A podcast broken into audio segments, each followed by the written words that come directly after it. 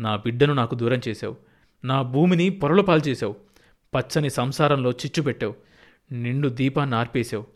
లక్ష దేవుళ్ళకు పూజ చేసినా కోటి దేవతలకు మొక్కినా నీ రుణం తీరేది కాదు. రౌరవాది నరకాలు అనుభవించినా నీ పాపం తీరేది కాదు. జన్మకి ఈ పాపం నిన్ను కట్టి కొడుపుతుంది. పో ఇక వెళ్ళు. నా కళ్ళ ముందు నుంచి పో.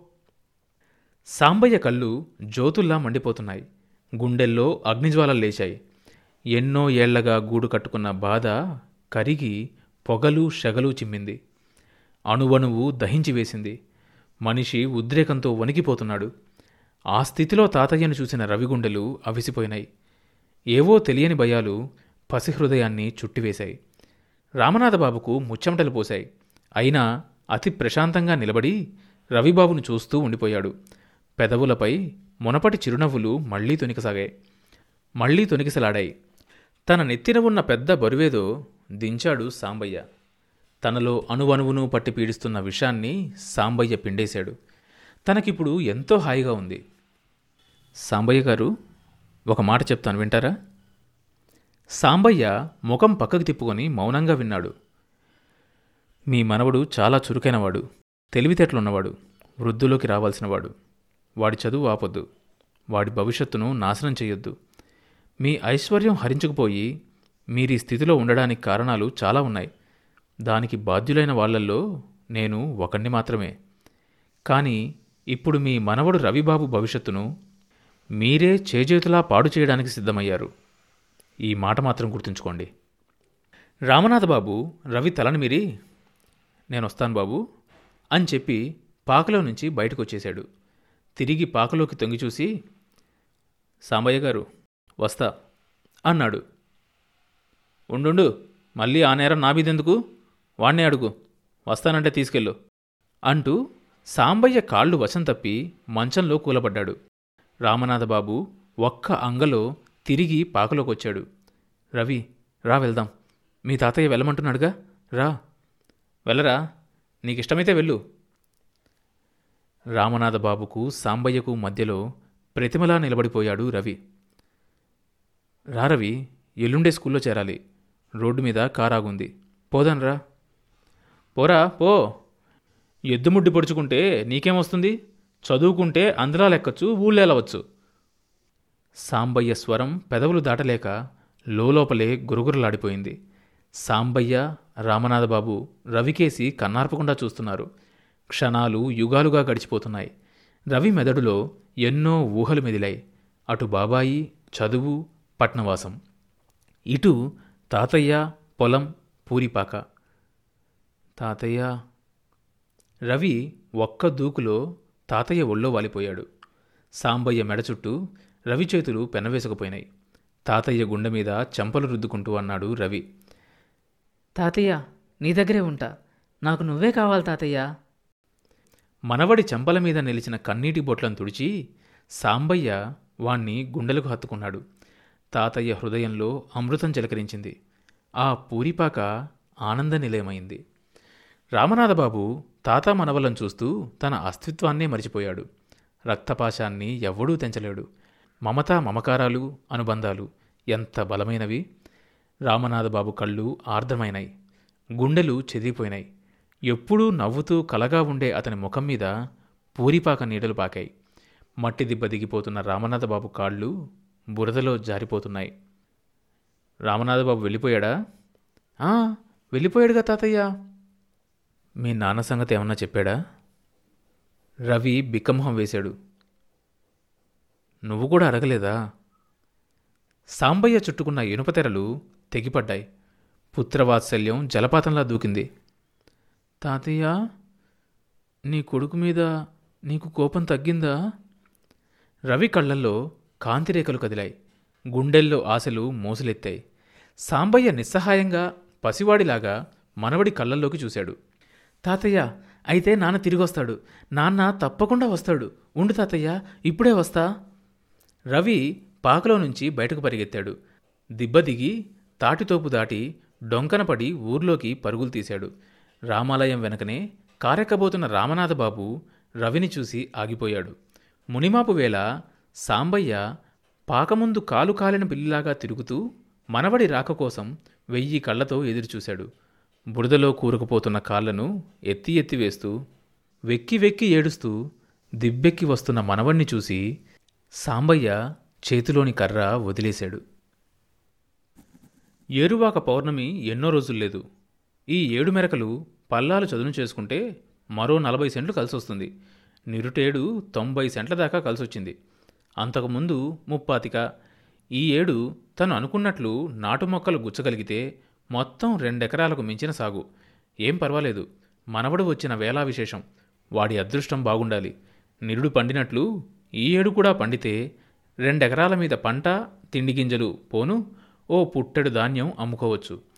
దిబ్బ మీద వచ్చే ఆదాయంతో పై ఖర్చులన్నీ ఎల్లమారిపోతాయి ఇన్నాళ్ళు ఏ పొలము పుట్రా లేని రోజుల్లో తనకు ఇంత తిండి పెట్టింది ఈ దిబ్బెగా? ఈ ఏడు వేసవి కాలంలో కూరగాయల ధర కూడా బాగా పలికింది. హెచ్చు రేట్ల మీద అమ్మాడు. ఇబ్బడికిబ్బడి ఐవీజ్ వచ్చింది.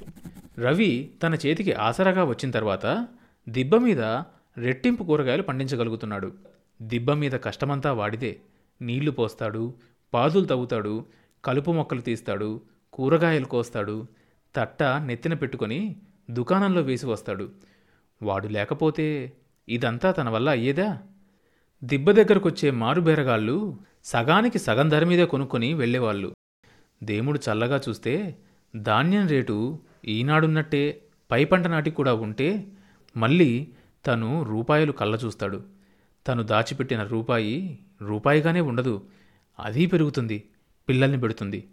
కలిసి రావాలి కానీ రెండేళ్ళు పోతే ఏ ఎకరమో గరువు కొనుక్కోవచ్చు. అదట్టుంచు.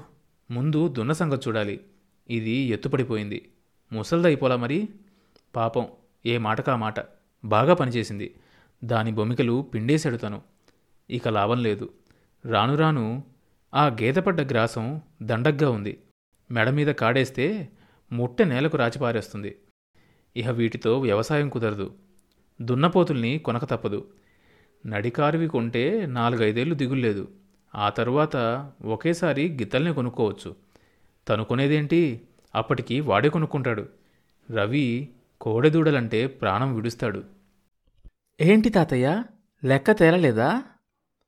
బెండ మొక్కలకు నీళ్ళు పోస్తూ ఆరుబయట మంచం వేసుకొని కళ్ళు అరమూతలు వేసి వేళ్ళు మూసి తెరుస్తూ కూర్చున్న సాంబయ్యను చూసి అడిగాడు రవి. ఏం లెక్కలరా? మనవణ్ణి చూసి నవ్వుతూ అన్నాడు సాంబయ్య. నాకు తెలియదా నువ్వు పొద్దుకూకులు వేసిన లెక్కలే వేస్తూ ఉంటావుగా? చేసిన పనే చేయడం వేసిన లెక్కలే వేయడం అంతకంటే నేను చేసే పనేముందిరా ఏంటి తాత మన వాళ్ళేవో కూడికల్లో తీసివేతల్లో ఉన్నారు? అంటూ కనకయ్య పాగ వెనక నుంచి వచ్చాడు. ఎవరది? కనకయ్య ఎట్టా ఊడిపడ్డావు? ఎట్నుంచి వచ్చావు? మంచం మీద జరిగి కూర్చొని చోటు చూపిస్తూ అడిగాడు సాంబయ్య. ఇటు తోపులో నుంచి వచ్చాలే. నీ ఒంట్లో ఎట్లా ఉంది? ఈ మధ్య రామసుబ్బయ్య కనిపించి సాంబయ్య పని అయిపోయిందయ్యా మనిషి చచ్చుబడ్డాడు అంటే చూసిపోదామని వచ్చా. ఏదో నాలుగు రోజులు నల్తా. అదేం చేస్తుంది కానీ ఇట్టా వచ్చావు? ఏంటి విశేషం? తెల్లటి కనుబొమ్మల కింద నల్లటి కనుపాపల్ని తిప్పి కనకయ్యం చూస్తూ ప్రశ్నించాడు సాంబయ్య. అమ్మ సాంబయ్య మనిషిలో చేదు చావలా ఇంకా? చూచిపోదామని వచ్చానంటే ఎట్లా మాట్లాడుతున్నాడో చూడు. కనకయ్య పక్క చూపులు చూస్తూ అన్నాడు. దెబ్బ మీద ఎక్కడా జానడు చోటు వదలకుండా కూరగాయలు పండిస్తున్నావు? నీదయ్యా పట్టుదలంటే. దిబ్బ మీద మొక్కల్ని కలయి చూస్తూ నీ చేతుల్లో పడితే మట్టే బంగారం అవుతుందయ్యా. సాంబయ్యను ఉబకేస్తున్నాననుకుంటూ అన్నాడు. ఏం? నీ కళ్ళు దీని మీద కూడా పడ్డాయి? కొంటావా ఏం? కనకయ్య వీపు మీద కొరడా తగిలింది. సాంబయ్య కేసి బిత్తరపోయి చూశాడు. కొన్నవి జాల్లే గాని మొత్తం మీద నీలో పలుకు చావలేదయ్యా. పుట్టుకతో వచ్చింది పుడకతోనే పోవాలయ్యా. మధ్యలో వచ్చిందైతే మధ్యలోనే పోతుంది కానీ. ఆ మా బాగా చెప్పావు. అంతే అంతే. కనకయ్యకు సాంబయ్య మాటల్లోని చేదు తలకెక్కింది. రాణి నవ్వు తెచ్చుకొని నవ్వాడు ఇంత వయసొచ్చినా ఇంత వయసొచ్చినా ఈ సాంబయ్యకు బుద్ధి మందగించలేదు. చూపు తగ్గలేదు. చెవుడు రాలేదు. కాకపోతే మనిషి కంకాళంలా ఉన్నాడు. అంతే. సాంబయ్యను శల్య పరీక్ష చేస్తూ అనుకున్నాడు కనకయ్య. సాంబయ్య నీకు ఓటుందిగా? సాంబయ్యతో డొంకతిరుడు వ్యవహారం లాభం లేదనుకుని సూటిగానే అడిగాడు కనకయ్య. ఆ? ఓటా? ఏం ఓటు? పొగాకు కాడ విప్పుతూ అన్నాడు సాంబయ్య. ఏం ఓటంట? ఏం ఓటంటావేంటి? నీ పేరు ఓటర్ లిస్టులో ఉంటేనో? ఉంటే ఉందేమోలే. కాడ ఈయన తీస్తూ అన్నాడు సాంబయ్య. ఉందేమోలే అంటావేంటి సాంబయ్య?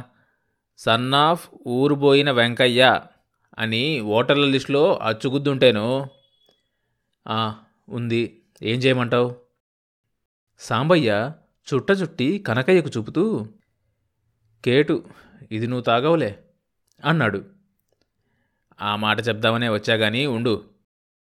అంటూ కనకయ్య జేబులో నుంచి రెండు పొగాకు కాడలు తీసి ఇది కాల్చి చూడు చేబోల్ది బూడిద తోట పొగాకు మనిషిని పంపి మరీ తెప్పించా అన్నాడు కనకయ్య. నాకెందుకు లేవయ్యా అది? ఇవాళ నువ్విస్తే కాలుస్తాననుకో రేపెవడిస్తాడంట? సాంబయ్య చుట్ట నోట్లో పెట్టుకుని అగ్గిపెట్ట కోసం మంచంకోడి దగ్గర వెతకసాగాడు.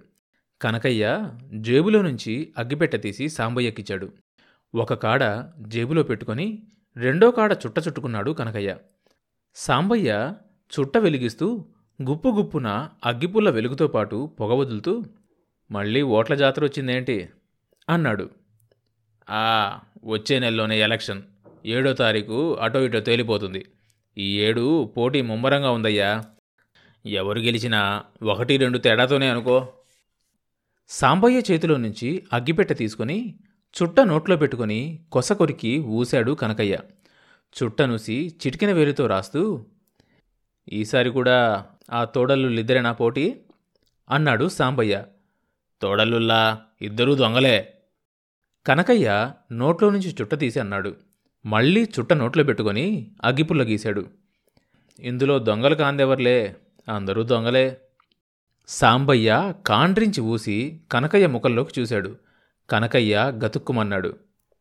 అగ్గిపుల్ల దండగెందుకు చుట్టకు చుట్ట ముట్టించు. సాంబయ్య తన చుట్ట తిప్పి పట్టుకున్నాడు. అగ్గిపుల్ల కూడా ఆదా ఎక్కడ చేస్తాం? అంటూ కనకయ్య అగ్గిపుల్ల గీచి చుట్ట వెలిగించుకున్నాడు. అవునులే ఆ రోజులు పోయినాయిగా. తర్వాత భాగం వచ్చే ఎపిసోడ్లో వినొచ్చు.